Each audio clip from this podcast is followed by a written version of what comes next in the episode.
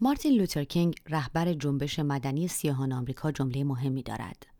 می‌گوید زیر پا گذاشتن قانون سرکوبگر وظیفه اخلاقی ماست. یاددار این هفته ای بسا سراسر روایتی باشد درباره همین جمله.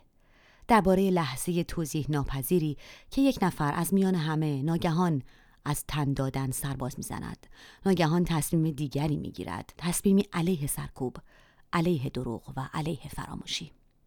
میترا حجازی پور قهرمان شطرنج آسیا استاد بزرگ شطرنج ایران قهرمان شطرنج فرانسه و دارای دهها مدال و نشان افتخار به عنوان یک ورزشکار است. و این همه اگر چه دستاوردی است درخشان اما دلیل دعوت من از او برای روایت کردن در مجموعه یادار نیست. آنچه روایت میترا حجازی پور را مهم شنیدنی ضروری و الهام بخش می کند قهرمانیش در ورزش نیست. جمله مارتین لوترکینگ است. راهی است که او به عنوان یک مهره از مهره های شطرنج در پیش گرفت. خودش می‌گوید مهره پیاده یا سرباز که می‌تواند طوری حرکت کند که به چیزی بهتر به چیزی دیگر بدل شود. خب من فکر کنم من یک پیاده هم یک سرباز هم به خاطر اینکه خیلی جاها حس می‌کنم که خیلی جاها جنگیدم برای حقوق خودم برای برای اینکه به اهدافم برسم توی زندگیم و یک سربازم و اینکه خب همونطور که می‌دونیم یه سرباز وقتی به اون ارز آخر می‌رسه می‌تونه تبدیل به هر مهره دیگه بشه. به هر مهره دیگه می‌تونم تبدیل بشم و بستگی به این تلاش های خودم و کارهایی که می‌کنم می‌تونم به یک مهره خیلی با ارزش تبدیل بشم.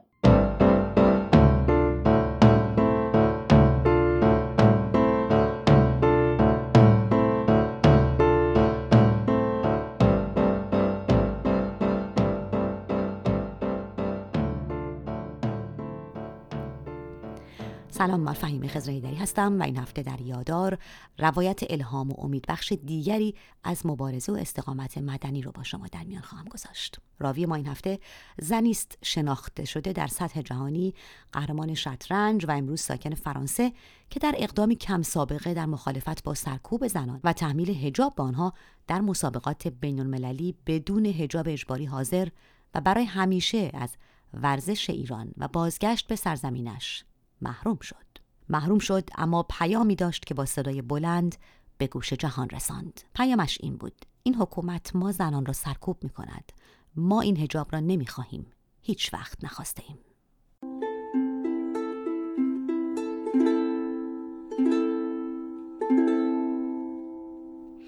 از او می‌خواهم به یاد بیاورد. در مسابقات بین المللی در روسیه بود که برای اولین بار هجاب اجباری را از سر برداشت. بله سال 2019 بود توی مسابقات جهانی روسیه مسابقات بیت رپید. چرا اونجا؟ چرا اون مسابقات؟ بعد از این همه سالهایی که با حجاب اجباری در میدانهای جهانی در سطح برای ورزش به حال حاضر شده بودی در جهان از قبل چقدر به این تصمیم فکر کرده بودی؟ یعنی اینطوری بود که یه جایی با خودت فکر کردی چرا؟ چرا دارم این کارو می‌کنم؟ چرا دارم تن میدم؟ خب من برای تو مسابقات اون مسابقات رو انتخاب کردم. اولا به این دلیل که چون مسابقات جهانی بود و فکر می‌کردم که اگر بتونه بالاخره توی مدیا بچرخه و مثلا من بتونم صدای مردم صدای زنای ایران رو برسونم و بالاخره زنای غربی و کشورهای غربی کشورهای دیگه هم می‌تونن بفهمن وضعیت ما توی ایران چطور هست و فکر می‌کردم که بر موقعیت مناسبی باشه. و خب همونطور که گفتیم من سالهای سال با همراه تیم ملی ایران مسافرت می‌رفتم توی مسابقات شرکت می‌کردم و خب این تصمیمی نبود که من دقیقا اونجا بگیرم. و خب قبل از اون هم من برای بازی کردن توی مسابقات باشگاهی فرانسه دعوت شده بودم و من به ایران رفت آمد داشتم می‌رفتم میمدم ولی بیشتر اوقات فرانسه بودم. و وقتی که فرانسه بودم اصلا به جاش روسری نداشتم. و خب با خودم گفتم که واقعا لزومی نداره که دیگه این ریاکاری رو ادامه بدم به خاطر اینکه مثلا وقتی که حد می‌زدیم که مثلا توی ممکنه که برام در سر ایجاد بشه روسری میذاشتم. وقتی که مثلا دوربین نبود روسری برمی داشتم واقعا فکر کردم این یک ریاکاریه و فکر کردم دیگه واقعا لزومی نداره. این قوانینی که باهاش هرگز موافق نبودم و بخوام دنبال بکنم و بخوام بهش احترامی بذارم. و اینکه همونطور که گفتین آره من توی این مسابقات که شرکت می‌کردم خب به صورت بچه های همسن خودم دخترهای همسن خودم همونطور که بزرگ شدم زنهای دیگه اینا رو می‌دیدم. بالاخره چیزی نبود که همینطور که بزرگ شدم یواش یواش باشون صحبت می‌کردم ارتباط می‌گرفتم یواش یواش متوجه شدم و با خودم می‌پرسم واقعا این که میگین که چرا واقعا چرا چرا به چه علت؟ اصلا ما من دارم حجاب می‌زنم اصلا به چه علت به من میگن این کارو بکن حجابتو بهتر بذار؟ چرا من دارم دوبار می‌کنم؟ چرا اصلا چرا همه اینا؟ و واقعا همین که آدم به این مرحله برسه که از خودش بپرسه اصلا این چرا من دارم این کارو می‌کنم؟ هم به اون مرحله رسیدن واقعا نظرم باز سخته. و بقیهش به نظرم آسان تره و ولی همون مرحله که شما شک می‌کنید و اصلا اصلا چرا این کار من دارم می‌کنم اون فکر می‌کنم که بخش بزرگ قضیه رسیدن به این چرا و این مرحله شک همونطور که خودت گفتی خب خیلی مهمه. اما خیلی هم هستن که ممکنه به هر دلیل حالا از جمله بیتفاوتی به رغم اینکه با این وضع مخالفن. ولی فکر کنن که حالا مگه اقدام من یه نفر چه چیزی رو قرار تغییر بده. ما که زورمون به چیزی مگه می‌رسه؟ مگه ما حالا من الان من یک نفر این هجاب اجباری رو و دروغین رو از سرم برداشتم. چه اثری داره؟ حالا میترا هم این کارو کرد. چه اثری داره؟ می‌خوام با تجربه که امروز داری ببینم که با این گروه به این استدلال چطور صحبت خواهی کرد؟ چه پاسخی خواهی داد؟ خب مثلا این استدلال درست نیست و خب ما اینو دیدیم توی چند سال اخیر به خاطر اینکه سالهای سال هست که زنای, زنای ایرانی مبارزه می‌کنن برای رسیدن به حقوق اولیه خودشون چیزایی که واقعا اینجا دیگه توی قلب مشکلی نیست و مسخره است ولی سالهای سال که دارن زنها مبارزه می‌کنن و دیدیم که این داره این مبارزه به نتیجه می‌رسه و خیلی خیلی ها نظرشون عوض شد و خیلی ها دوباره به این قضیه فکر کردن که اصلا چرا ما داریم حجاب می‌زنیم و خیلی ها نظرشون کاملا برگشت. اون موقع که من ایران بودم هر فعالیتی که می‌کردم من می‌گفتم تو واقعا فکر می‌کنی این نتیجه میده واقعا فکر می‌کنی که الان فکر می‌کنی داری کار بزرگ می‌کنی؟ الان فکر می‌کنی مثلا این کار می‌کنی؟ چه نتیجه ای داره؟ ولی من فکر می‌کنم که تمام این حرکت های اجتماعی تمام این چیزهایی که حرکت اجتماعی که به وجود اومده نتیجه این آجرهای کوچیکیه که هر کسی گذاشته. و این فکر کنم که ما هممون بر صورت یه سهمی داریم. اگر که اون بالاخره اونایی که یک بلندگویی دارن یک تریبونی دارن یه فضایی دارن که می‌تونن بیشتر تحت تاثیر قرار بدن مردم رو و صورت اونجا اونها فکر کنم مسئولیتشون خیلی بیشتر باشه.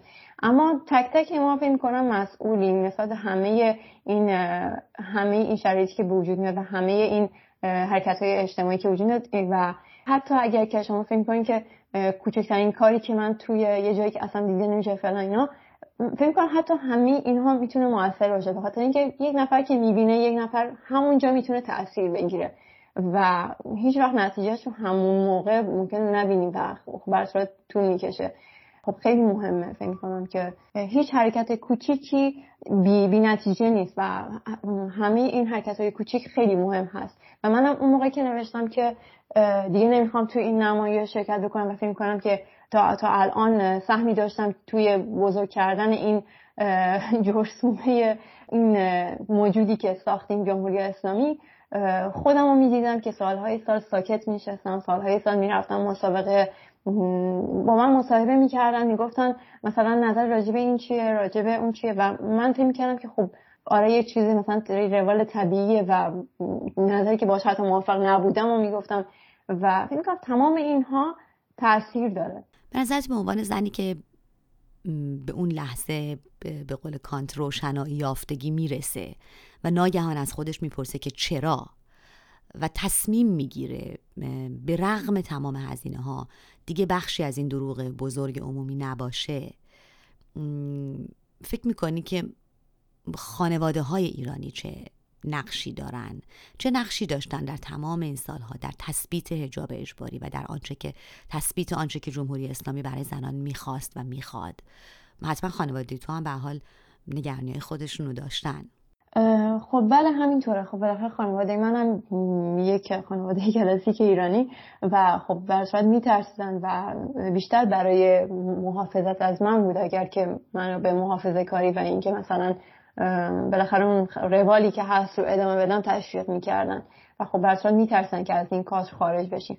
ولی خیلی نقش خانواده ها خیلی خیلی خیلی مهمه. من فکر کنم که این آموزشی که توی مدارس شروع می‌کنن از ابتدایی راهنمایی و شما نگاه کنین از همون اول که وارد مدرسه میشین هر سال شما یه درس دینی یه درس نمی‌دونم تا, تا هم دانشگاه که میرین مدام اینا رو وارد مغز شما می‌کنن و برشاد افرادی هستن که اونجا به شما هی دائم اینا رو هی تکرار می‌کنن.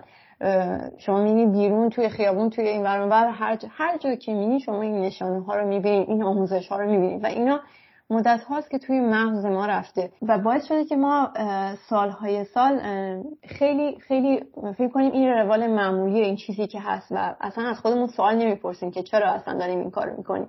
و با همه این آموزش ها اینها سعی می‌کنن که بر صورت و سعی کردن که هر هر نفر رو به اجان خودش به یک نفر که خودش خودش رو کنترل بکنه تبدیل بکنن.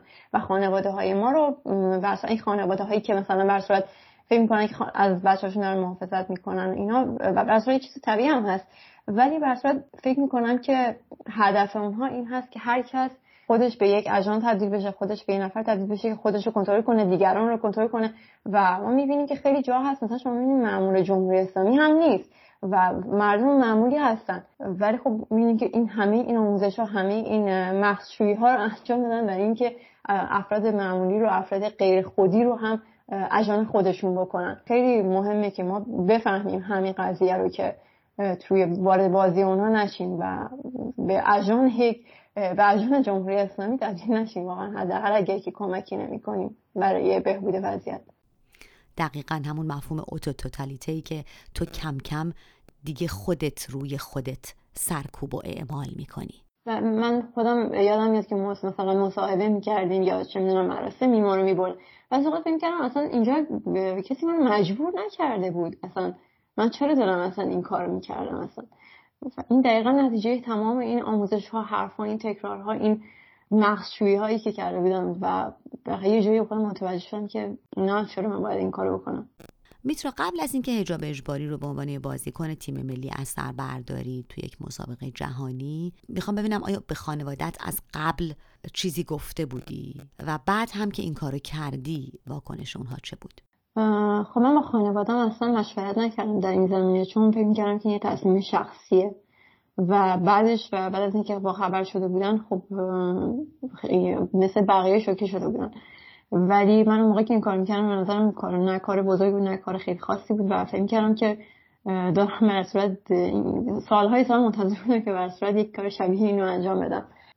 خب اولش خیلی خوشحال نبودن و به صورت میترسیدن و به صورت فکر می‌کردن که خب این کار خیلی ارزش نداره و خب فکر می‌کردن که مثلا خب این یه تیکه پارچه چی هست که مثلا تو رو اینقدر اذیت می‌کردن؟ مثلا الان دیگه نمی‌تونی بیای مثلا پیش ما راحت.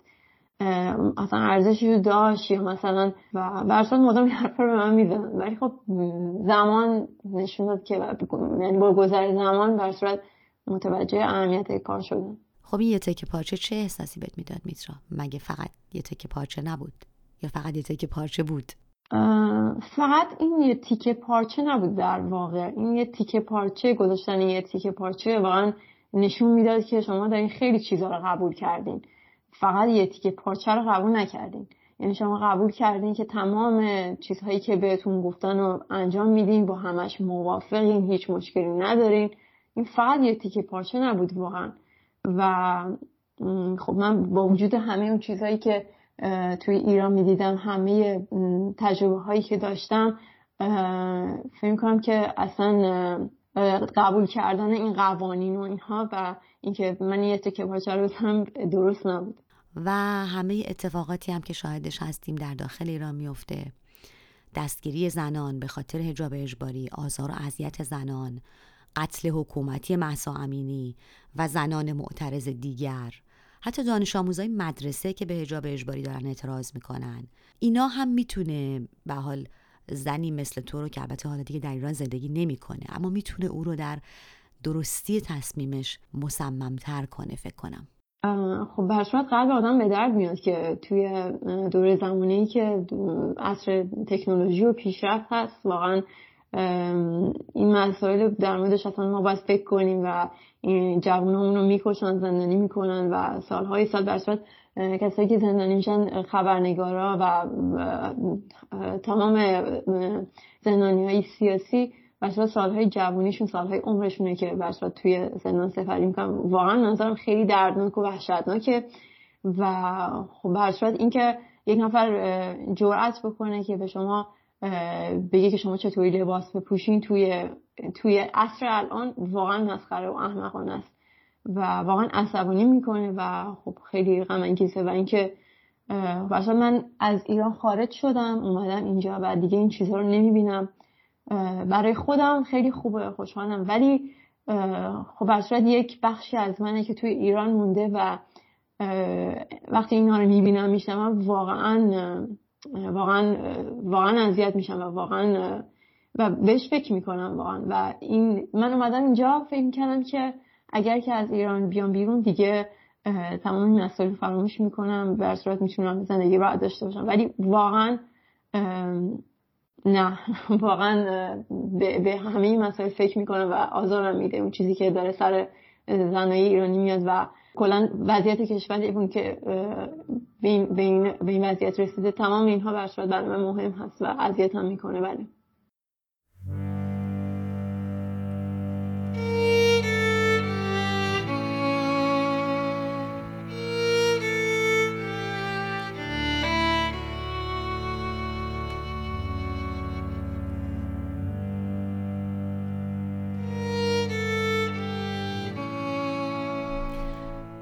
میترا اجازی پور 18 سال برای تیم ملی شطرنج ایران افتخار آفریده بود و تنها ساعاتی پس از انتشار خبر حضورش بدون هجاب اجباری در مسابقات جهانی سریع و برقاسای جهان به میزبانی مسکو رئیس فدراسیون شطرنج جمهوری اسلامی اعلام کرد که این ورزشکار دیگر جایی در تیم ملی نخواهد داشت.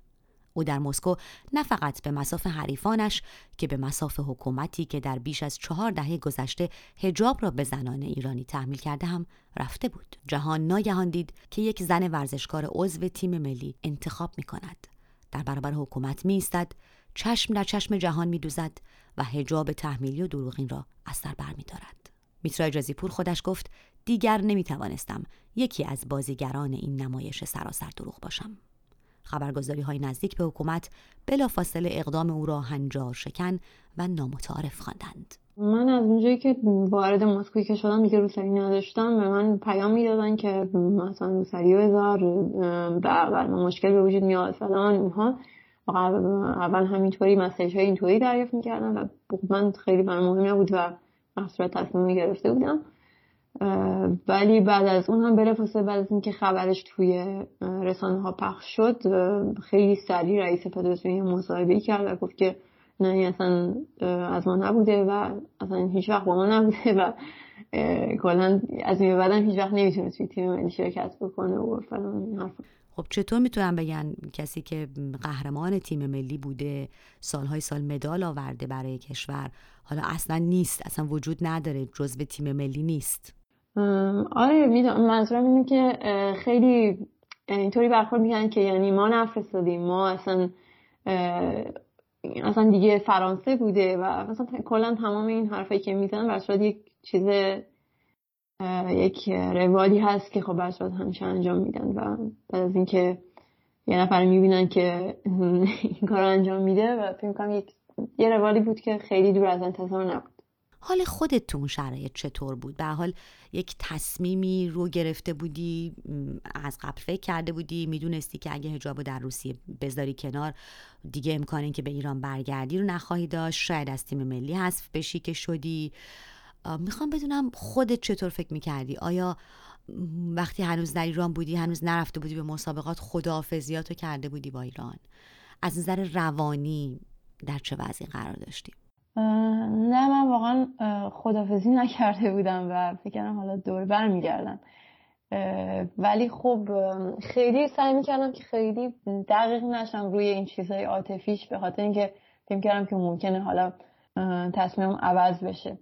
ولی نه خدافزی نکرده بودم. در مورد عواقبش خب حدس می‌زدم که چه چه مسئله پیش میاد و به نمی‌تونم برگردم دوباره به ایران و اینکه خب آره درست خدافزی نکرده بودم باشون. با اطرافیانم خانوادم اینها. ولی ولی خب سعی می‌کردم خیلی دقیق نشم توی جزئیاتش به خاطر نمی‌خواستم که دستمیام عوض بشه. ولی از نظر روانی خب خیلی آماده نبودم. ولی دقیقا هم چون برصورت توی فرانسه زندگی می‌کردم قبلش یعنی به ایران رفت آمد داشتم ولی اکثر اوقات فرانسه بودم. خیلی حس نمی‌کردم که مثلا اینکه چقدر عواقبش چطور است.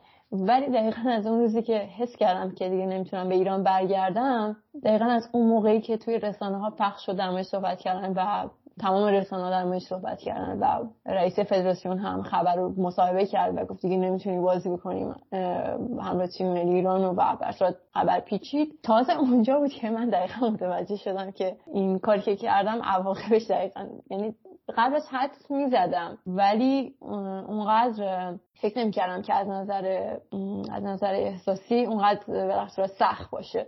به خب حالا به ایران نمیرم و مثلا خانوادم به میان اینجا به دیدنم و این حرفا. ولی ولی به محضی که متوجه شدم که تو رسانه ها پیچید و به خبر بزرگ شد و اینها تازه اون موقع من متوجه شدم که چقدر سخته. همکارای ورزشکار چطور؟ اونا چه واکنشی داشتن؟ یعنی سایر زنان ورزشکار به حال این حرکت تو رو که دیدن آیا حمایتی کردن؟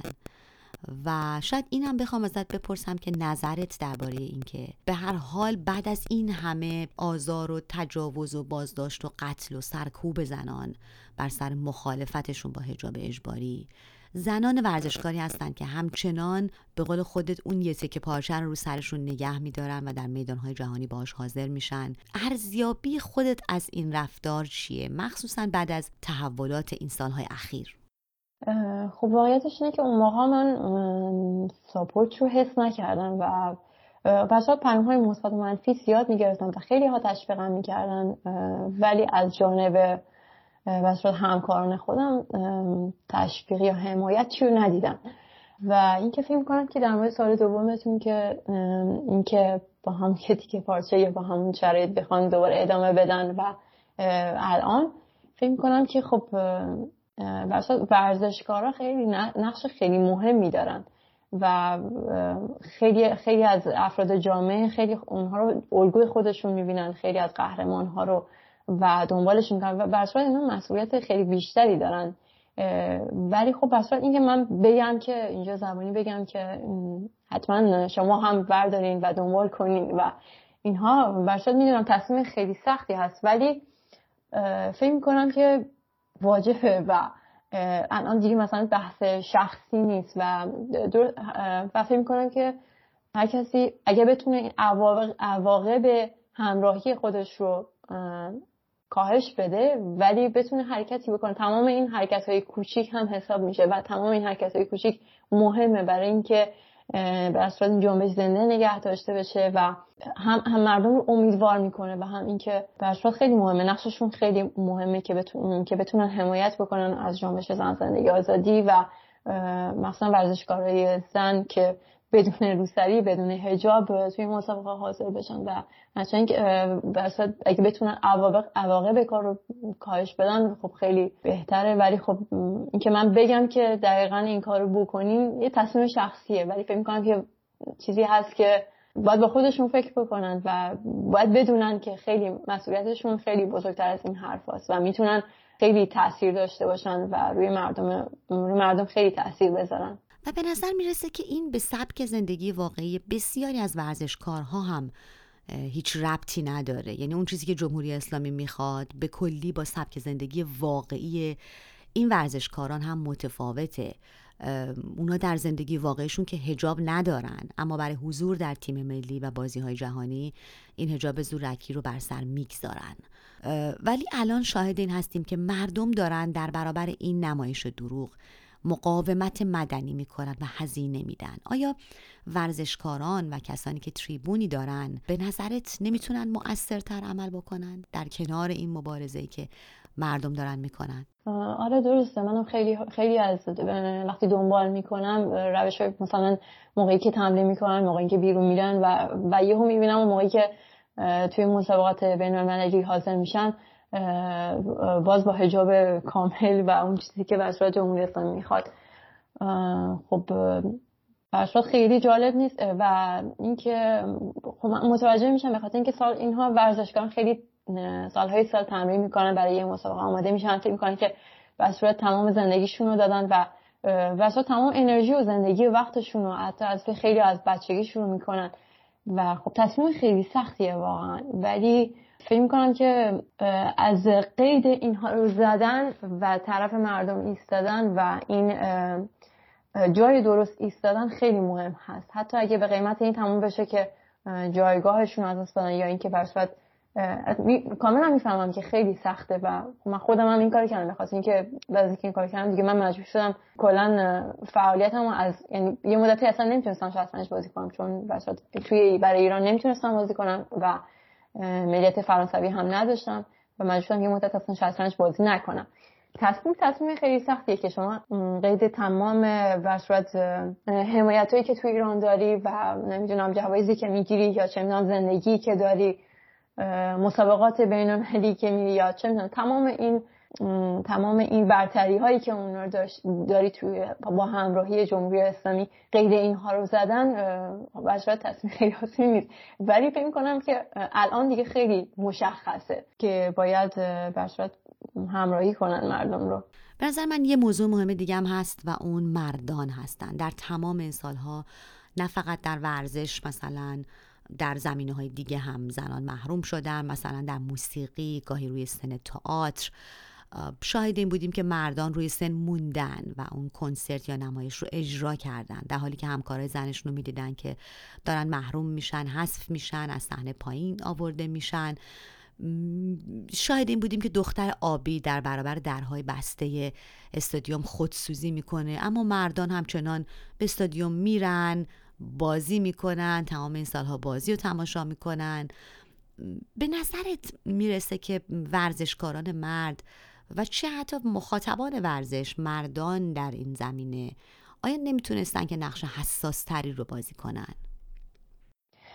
خب من فکر کنم که درست شما میگین و این هزینه این بیتفاوتی که دارن و فکر می‌کنن که زندگی خودشون از زندگی زندگی مردا از زندگی زنها جداست و سرنوشت زنها از سرنوشت مردا جداست این واقعا هزینه سنگینی رو به ما تحمیل می‌کنه.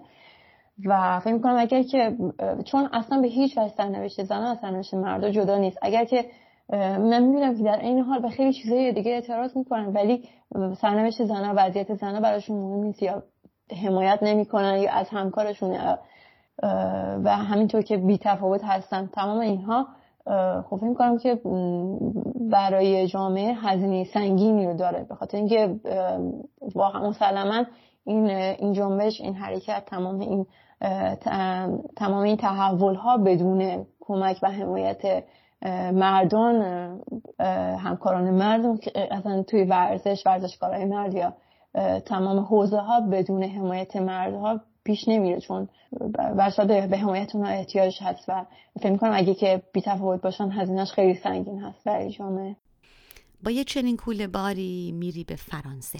مجموعی هم از موفقیت ها و دلخوری ها از وضعیت در کشور خودت داری اونجا قهرمان شدی. حالا در فرانسه هستی. در فرانسه هم قهرمانی میاری.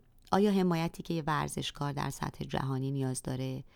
حالا اگرچه در وطن خودت نه اما در فرانسه بالاخره تونستی دریافت بکنی. این سالها چطور طی شد؟ خب من هم مثل تمام افرادی که مهاجرت کردن یک دوره خیلی سختی رو گذراندم مهاجرت برای من خیلی سخت بود به خاطر اینکه اون اوایل خب از زبان مسئله زبان خیلی مسئله مهمی هست. شما نمی‌تونین ارتباط برقرار بکنید و به زبان فرانسوی هم زبان خیلی سختی است و برصورت همین که شما خودتون سازگار بکنید و اینها برای من طول کشید و مهاجرت برای من خیلی سخت بود. سالهای سال حدود چهار سال من داشتم درس میخوندم و داشتم زبان میخوندم به خاطر اینکه نمی‌تونستم شطرنج رو بازی کنم به صورت حرفی چون ملیت فرانسوی نداشتم. و ناشناخته بودم توی اینجا به خاطر اینکه فکر کنم کاهلی خودم بودش که من نمیشناختم ولی به محض اینکه متوجه مثلا حضورم شدن و, و با من تماس گرفتن و گفتن که شما چرا دیگه بازی نمی‌کنین و چرا دیگه شطرنج بازی نمی‌کنین و من گفتم که ملیت فرانسوی ندارم و به من این ملیت خیلی سریع این خیلی سریع مراحل انجام شد و من ملیت گرفتم. بعد از اون تونستم توی مسابقات قهرمانی فرانسه شرکت کنم قهرمانی بیلیت قهرمانی کلاسیک و همه اینها. و شاید خیلی یک زنجیره اتفاقات خیلی مثبت بود برای من که زندگی من کلا عوض کرد. چون قبلش داشتم خیلی معمولی زندگی می‌کردم. و بعد اون که قهرمان فرانسه شدم توی مسابقات ملی همراه تیم ملی فرانسه شرکت کردم حتی با هم دو تا مدال جهانی و اروپا مسابقات اروپا گرفتیم که برای فرانسه در تاریخشون بی سابقه است تا نگرفته بودن. و, و بعد از اون خیلی یک موج مثبتی وجود اومد و از هم خیلی حمایت کردن و بچه خیلی تشویق هم می‌کنن. فکر می‌کنم که هم توی رسانه ها هم توی فدراسیون هم هم از طرف خود دولت فرانسه برشاد حمایت مثبت زیادی رو دیدم که واقعا دلگرم کننده بود. می‌تونم تصور بکنم که اینکه برای کشور دیگه بازی بکنی یه احساس تلخ و شیرینی همزمان می‌تونه داشته باشه. آدم با خوش فکر می‌کنه خب من چرا نباید بتونم در کشور خودم برای سرزمین خودم مدال بیارم و افتخار بیافرینم؟ چرا باید توی کشور دیگه ای یک شهروند آزاد و محترم باشم ولی در کشور خودم اینو به من ندن و من مجبور باشم که خانم رو ترک بکنم. اولین باری که برصورت توی مسابقات قهرمانی فرانسه شرکت کردم به سرود فرانسه رو گذاشتم به جای مثلا تمام اینها به نظرم خیلی عجیب بود واقعا و واقعا حس خیلی عجیبی داشت. از این طرف خب خیلی خوشحال بودم به خاطر اینکه دارم موفق میشم و روزای بالاخره دارم روزای خوبی می‌بینم. ولی از این طرف خب خیلی ترخه به خاطر اینکه ایران نیست به خاطر اینکه چرا به قول شما چرا نباید برای کشور خودم بازی بکنم؟ و خب من توی ایران سالهای سال زحمت کشیدم. سالهای خیلی بخش عمده از زندگیمو توی سطح شطرنج حرفه‌ای کردم. سالهای سال مدال های زیادی گرفتم توی آسیایی جهانی در رده های سنی مختلف با بزرگ سالان با تیم ملی کوچک سالان جوانان بزرگ سالان و تمام اینها. و خب این کردم که واقعا برام سنگین بود یه مقدار که چرا نمی‌تونم توی ایران فعالیت بکنم. وجود اینکه اون همه سال بر سال وقتم گذاشتم زندگیمو گذاشتم و چرا براشون اصلا مهم نبود که من رفتم؟ حالا اگه بخوایم یکم هم با زبان شطرنج حرف بزنیم دوست دارم ازت بپرسم که اون حرکتی که در مسابقات روسیه کردی هجاب اجباری رو از سر برداشتی و یک فصل تازه رو خب در واقع برای خودت زندگی شخصی و حرفه‌ای خودت رقم زدی و مسیر یک مبارزه رو آغاز کردی. اون حرکت به نظرت کدوم حرکت شطرنج می‌تونه باشه؟ فکر می‌کنم که یک یه قربانی بود یه قربانی. یه قربانی قربانی یک مهره سنگین بود که نتیجه نتیجه زندگی من این عوض کرد. بله.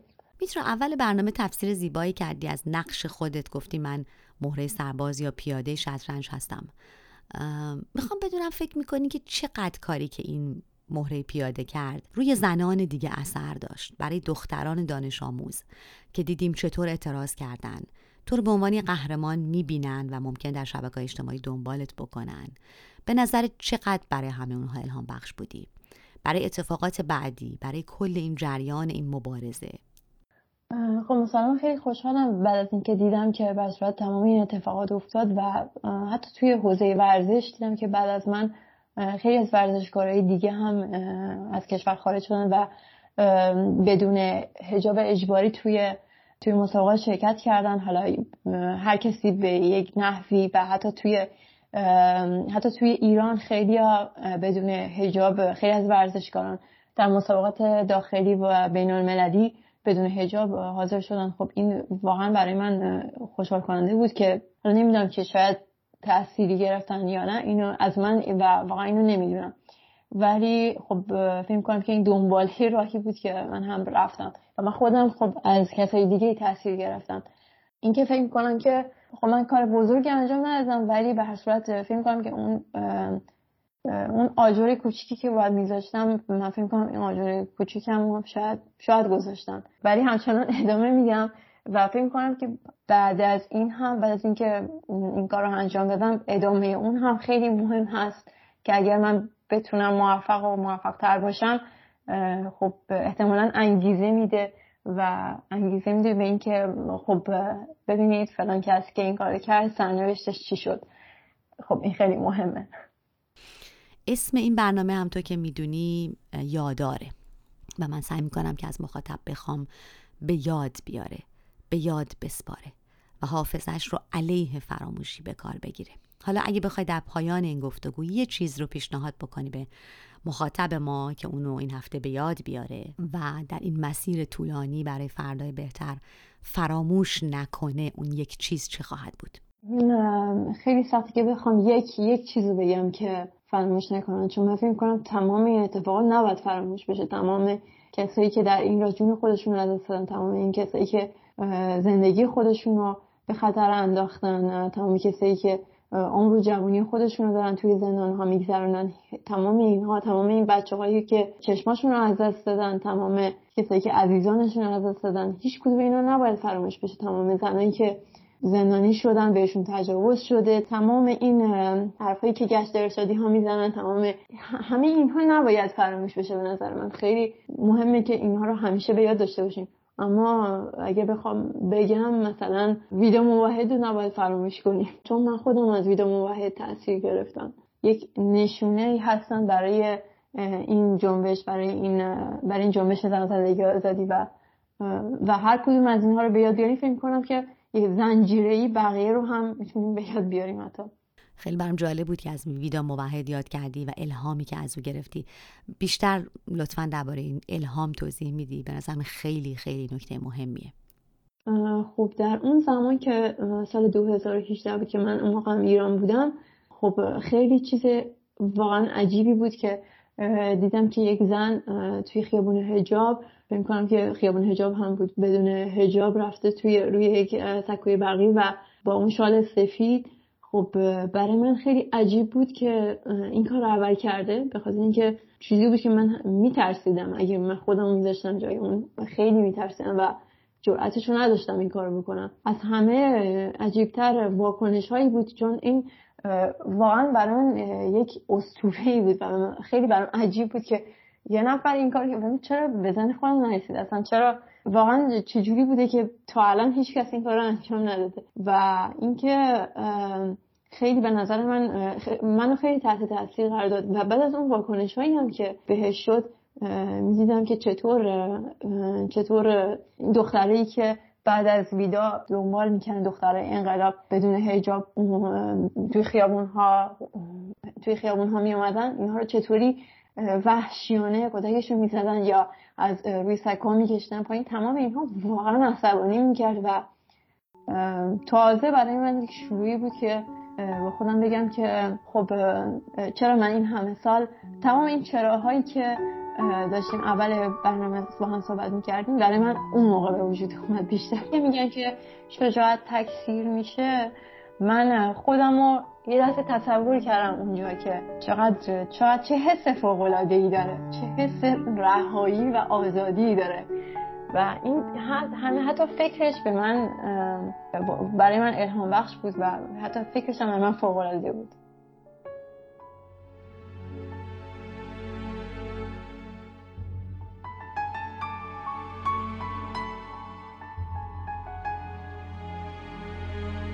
از یاد نبردن. از یاد نبردن ویدا موحد و زنجیره بی پایان زنان پس از او و حتی زنان پیش از او. که ای بسا بی که جمله معروف مارتین لوتر را شنیده باشند بران شدند تا از قانون سرکوبگر سرپیچی کنند و نقطه روشن باشند در تاریکی. من فهیم خزر هدری هستم. این یازدهمین قسمت از مجموع پادکست چند رسانه یادار بود. علیه فراموشی.